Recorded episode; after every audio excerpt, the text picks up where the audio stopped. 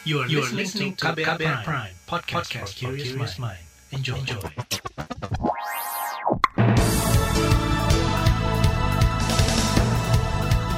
Halo selamat pagi saudara, inilah Buletin Pagi hari ini edisi 23 Juni 2021 Pagi hari ini seperti biasa saya hadir dan akan menjadi teman Anda beraktivitas di pagi hari ini dan pagi hari ini sejumlah informasi telah saya siapkan untuk Anda. Di antaranya, kasus COVID-19 pada anak kian mengkhawatirkan.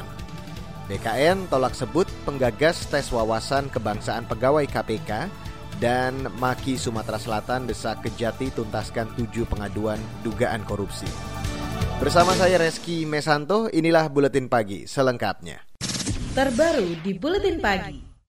Saudara, Satuan Tugas Penanganan COVID-19 mencatat total kasus positif COVID-19 di Indonesia mencapai lebih dari 2 juta kasus. Satgas mencatat sekitar 12,5 persen atau sebanyak 250 ribu kasus terjadi pada usia anak.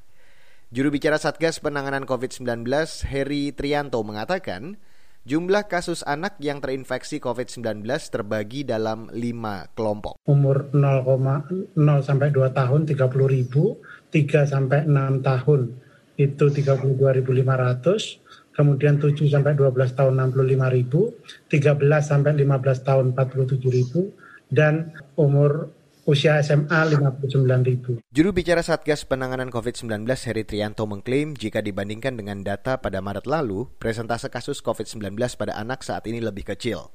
Sebelumnya, kasus pada anak mencapai 13,5 persen dari total kasus positif, Heri juga mengatakan angka kasus kematian anak akibat COVID-19 di Indonesia juga masih relatif rendah, yaitu 0,27 persen. Kasus kematian yang agak tinggi justru terjadi di kalangan anak usia 2 tahun ke bawah yang mencapai 0,82 persen. Sementara itu di DKI Jakarta, kasus positif COVID-19 pada anak diduga merupakan dampak dari varian baru virus corona. Gubernur Anies Baswedan menyebut, pada akhir pekan kemarin, kasus positif pada anak mencapai lebih dari 870 kasus. Dan dari jumlah itu, 200-an kasus di antaranya terjadi pada balita.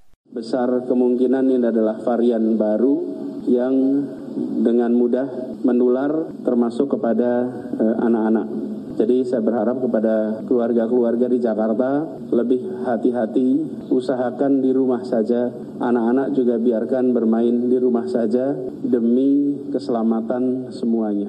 Gubernur DKI Jakarta Anies Baswedan juga menilai banyaknya kasus positif COVID-19 pada anak sangat mengkhawatirkan. Apalagi varian baru virus corona itu disebut-sebut lebih cepat menular dan terbukti sudah banyak menyebar. Anies meminta orang tua lebih meningkatkan pengawasan dan pendampingan terhadap anak untuk mencegah penularan COVID-19.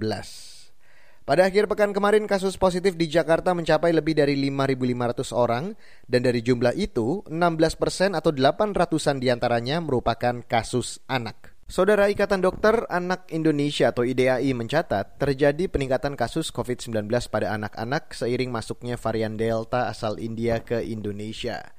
Data IDAI menyebut satu dari delapan kasus COVID-19 merupakan kasus anak-anak. Perbandingan itu menunjukkan anak-anak kini menjadi kategori yang juga berisiko tertular COVID-19 selain orang dengan komorbid dan lanjut usia. Ketua Satgas Imunisasi IDAI Cisi Rahyana Karta Sasmita mengatakan, tingginya kasus virus corona pada anak disebabkan rendahnya testing COVID-19 pada anak usia di bawah 18 tahun. 12 persen dari total kasus COVID yang meninggal itu sekitar kalau di Indonesia katanya tadi ada perbedaan ya perbedaan laporan dari tim COVID sama IDAI. Kalau menurut IDAI itu 3 persen yang meninggal. Kalau menurut tim COVID itu 1, sekian lah jadi nggak nggak nggak tinggi juga gitu. Jadi ada perbedaan. Ketua Satgas Imunisasi Ikatan Dokter Anak Indonesia, Cisi Rahyana Kartasasmita menambahkan, selain testing dan tracing yang rendah, Penyebab tingginya kasus COVID-19 pada anak juga akibat serbuan virus corona varian Delta di Indonesia. Meski hal itu terbukti secara ilmiah di luar negeri, tapi di Indonesia belum ada penelitian yang menyimpulkan tentang hal itu. Sementara itu, Saudara Ikatan Dokter Indonesia atau IDI berharap pemerintah menyiapkan langkah pemberian vaksin COVID-19 untuk anak-anak. Ketua Pengurus Besar IDI, Adib Kuhmaidi, mengingatkan Kasus penyebaran virus corona sudah mulai meningkat ke kategori anak-anak terhitung sejak bulan ini. Salah satu langkah yang bisa dilakukan untuk mendukung pemberian vaksin COVID-19 secara aman untuk anak-anak yaitu dengan melakukan proses uji klinis. Adib mengingatkan kini anak-anak bukan hanya menjadi korban COVID-19 saja, mereka juga menjadi pembawa atau carrier virus corona dan menularkannya ke orang tua serta kakek neneknya.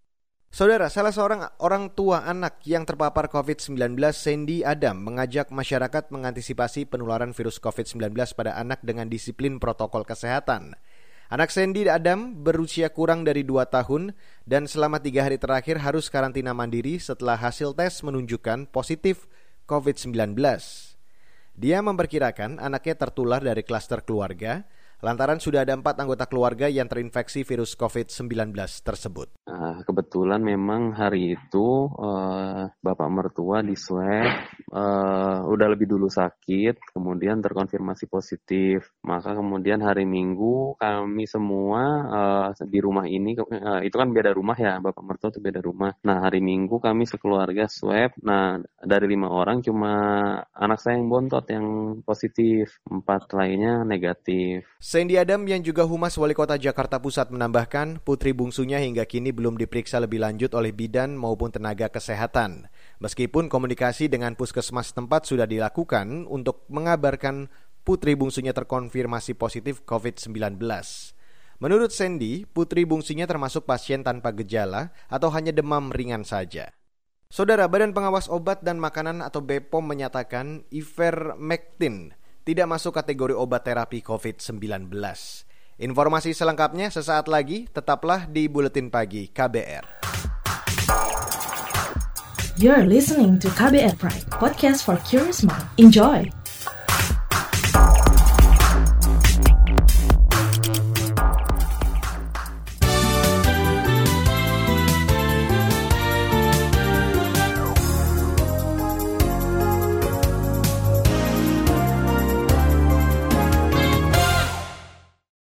Kepala Badan Kepegawaian Negara atau BKN Bima Haria Wibisana menolak menyebut pihak yang menganggas tes wawasan kebangsaan atau TWK bagi pegawai Komisi Pemberantasan Korupsi. Bima beralasan jawaban itu bisa mempengaruhi hasil penyelidikan Komnas HAM. Bima mempersilahkan Komnas HAM menyimpulkan jawabannya sendiri sesudah menerima penjelasan detail tentang penyelenggaraan TWK. Kalau menurut saya sih tidak ada hal yang signifikan berbenturan gitu ya. Mungkin ini hanya persepsi saja yang berbeda yang kami juga sudah menjelaskan dari sudut pandang BKN dan mungkin teman-teman dari instansi lain juga sudah menjelaskan dari sudut pandang mereka. Jadi itu yang nanti akan menjadi hal-hal yang harus dievaluasi dan dibuat suatu kesimpulan dan rekomendasi oleh oleh Komnas. Jadi saya kira mungkin saya tidak bisa menjawab secara langsung karena nanti akan mempengaruhi dari kesimpulan dan rekomendasi. Kepala BKN Bima Haria Wibisana membantah TWK muncul dari salah satu pihak saja. Ide penyelenggaraan TWK pegawai KPK, menurut Bima, merupakan hasil rapat dan diskusi tim dalam merumuskan peraturan komisi atau perkom KPK. Kemarin, Kepala BKN Bima Haria Wibisana memenuhi panggilan permintaan keterangan oleh Komnas HAM terkait tes wawasan kebangsaan atau TWK pegawai KPK. Sebelumnya, hasil investigasi sejumlah media yang tergabung dalam Indonesian Leaks mengungkapkan Klausul TWK diduga diselundupkan oleh Ketua KPK Firly Bahuri ke dalam peraturan Komisi KPK alih status pegawai. Padahal dalam awal pembahasan rapat, instrumen TWK tak pernah masuk ke Perkom. Beralih ke informasi lain, Saudara, Badan Pengawas Obat dan Makanan atau BPOM menyatakan obat ivermectin belum dikategorikan sebagai obat untuk terapi COVID-19. Kepala BPOM Penika Lukito menyatakan, Izin yang dikeluarkan untuk ivermectin adalah sebagai obat cacing. E, namun e, di lapangan dalam pelaksanaan dalam e, pengobatan COVID-19 ini di beberapa negara dan juga di Indonesia memang sudah e, ditemukan adanya e, apa e, indikasi ya bahwa ini membantu dalam penyembuhan.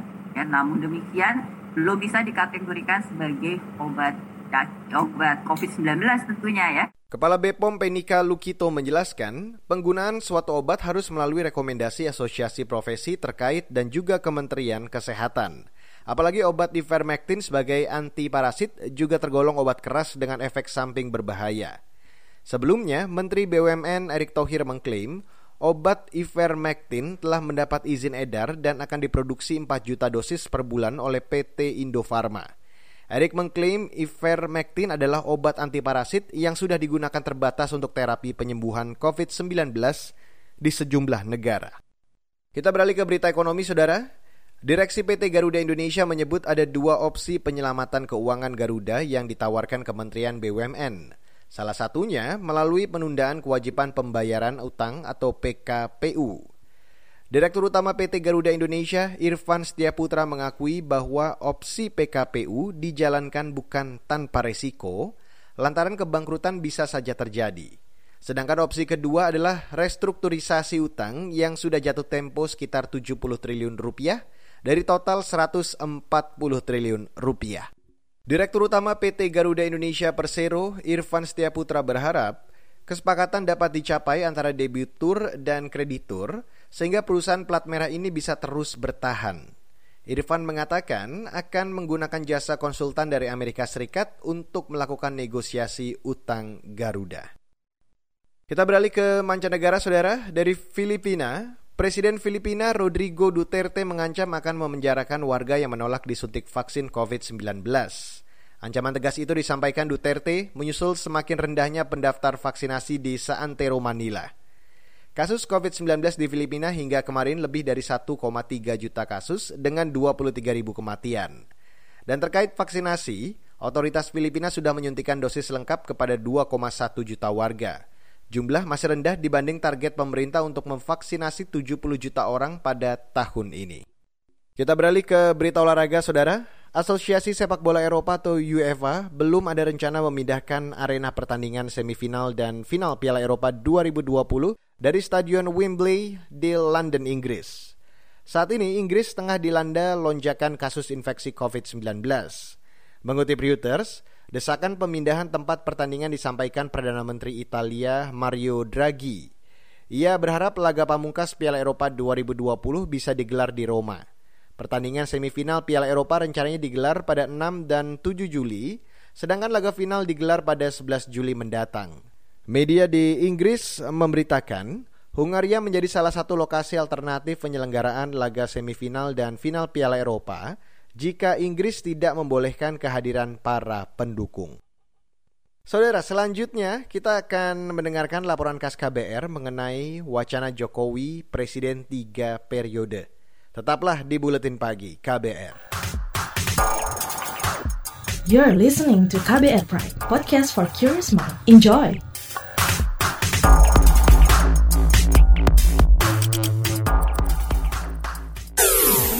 Commercial break. Hmm, saya heran kenapa dagangan Bulastri selalu laris manis ya? Jangan-jangan dia pakai penglaris nih. Ah, masa iya sih? Ah, saya samperin aja kali ya.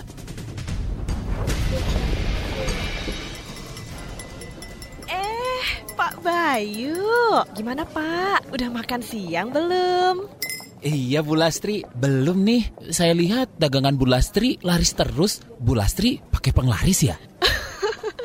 Memang betul Pak, saya pakai penglaris. Wah, Bu Lastri, saya dibagi dong penglarisnya. Boleh dong Pak.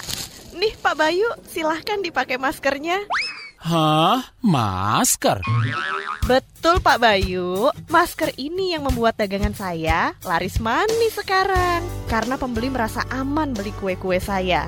Selain itu juga melindungi saya terpapar virus. Karena kan kita ketemu banyak orang. Dan saya juga nggak pernah lepas sekalipun selama berjualan. Dicoba deh Pak Bayu. Laris dagangannya, lari virusnya.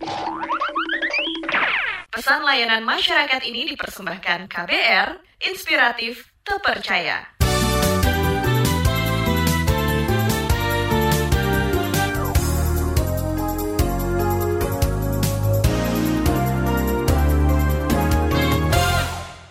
Terima kasih saudara Anda masih bergabung di Buletin Pagi hari ini, edisi 23 Juni 2021.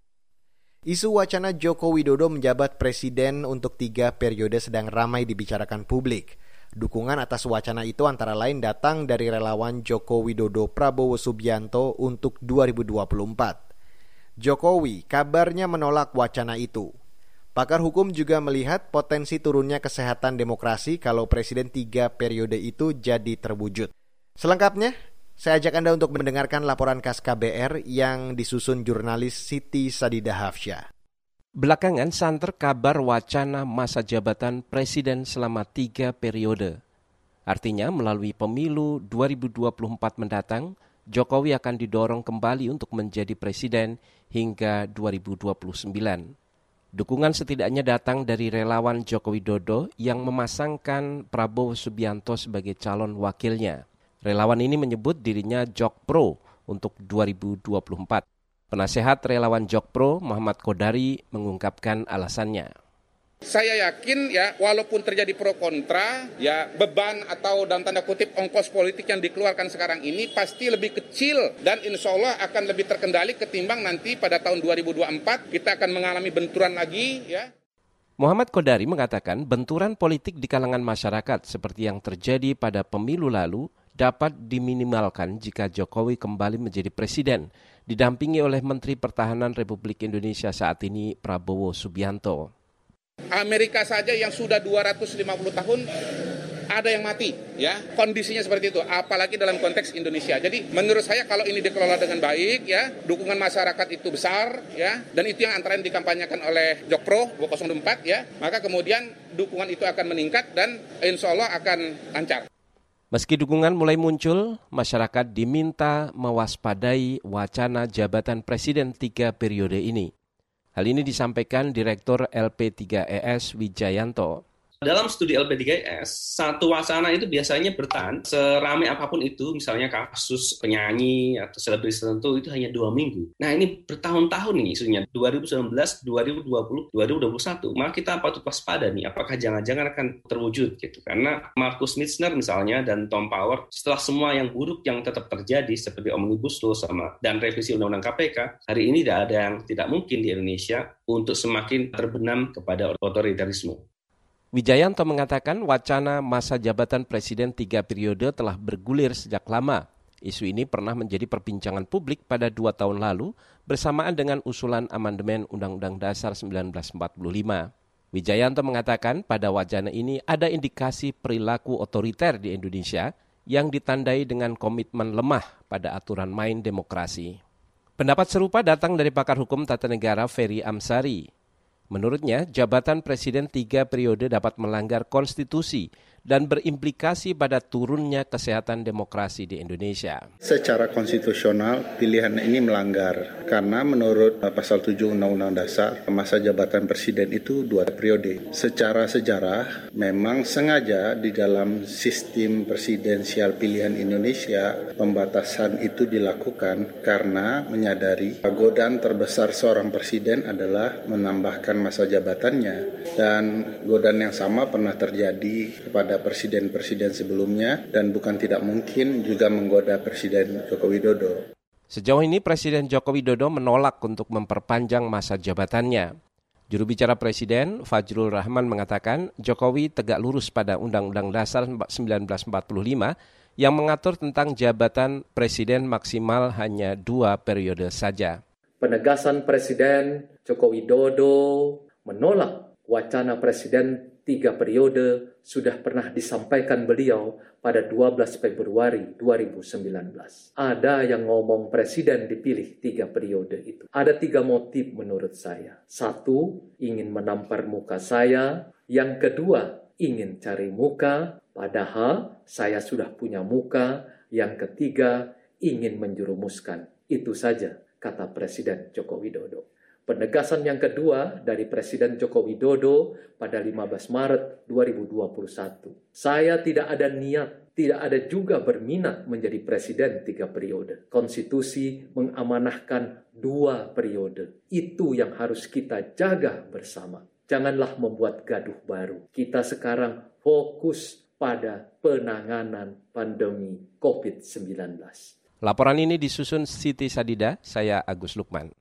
Saudara, selanjutnya saya akan hadirkan informasi dari berbagai daerah. Tetaplah bersama kami di Buletin Pagi KBR. You're listening to KBR Pride, podcast for curious mind. Enjoy!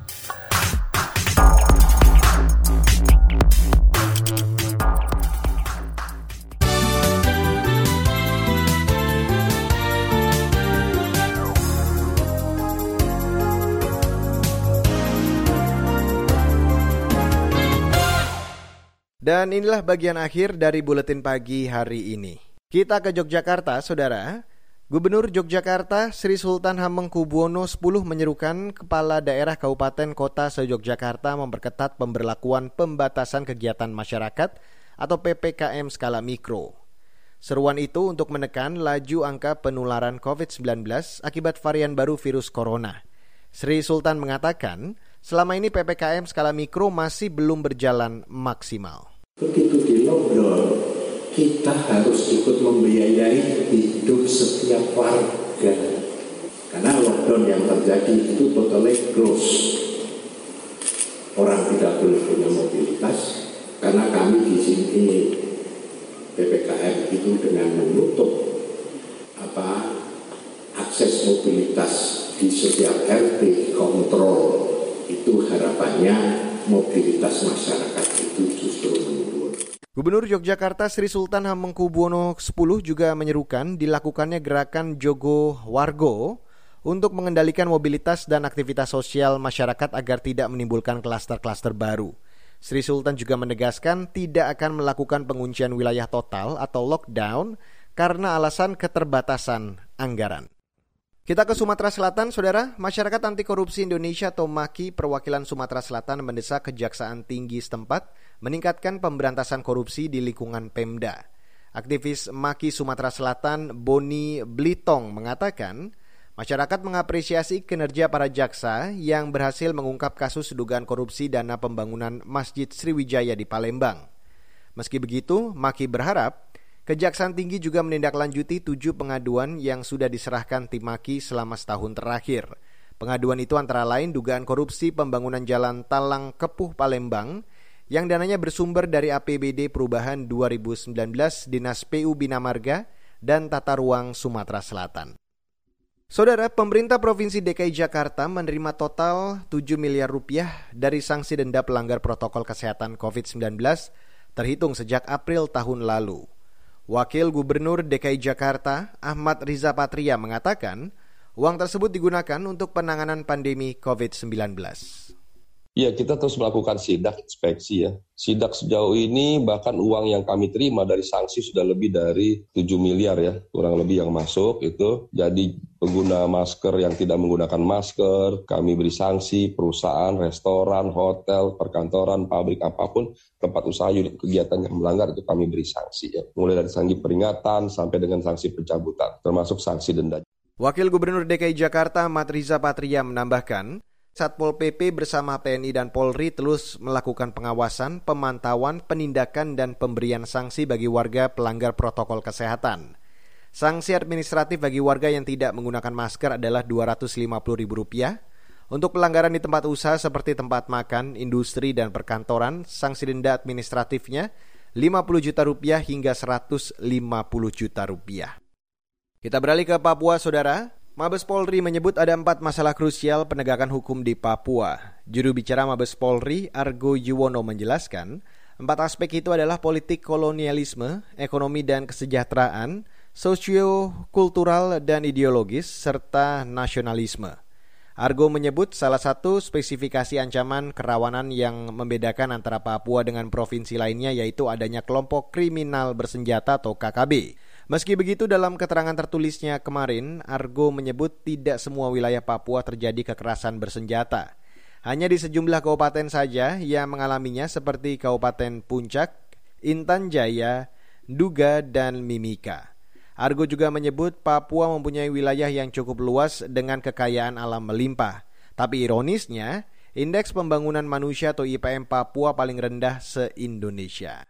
Dan saudara informasi tadi akhirnya menutup buletin pagi untuk hari ini edisi 23 Juni 2021. Jangan lupa untuk selalu memantau informasi terbaru melalui kabar baru setiap jamnya. Anda juga bisa mengunjungi website kami di kbr.id, official Twitter kami di account at berita KBR, dan untuk Anda yang tertinggal siaran buletin pagi hari ini, anda kembali bisa mendengarkannya di podcast Buletin Pagi di KBR Prime, Spotify, dan platform mendengarkan podcast lainnya. Ingat selalu patuhi protokol kesehatan di mana pun Anda berada. Sebisa mungkin tetap di rumah jika tidak ada kebutuhan yang benar-benar mendesak. Saya Reski Mesanto mewakili tim redaksi yang bertugas pada pagi hari ini. Kami undur diri. Salam.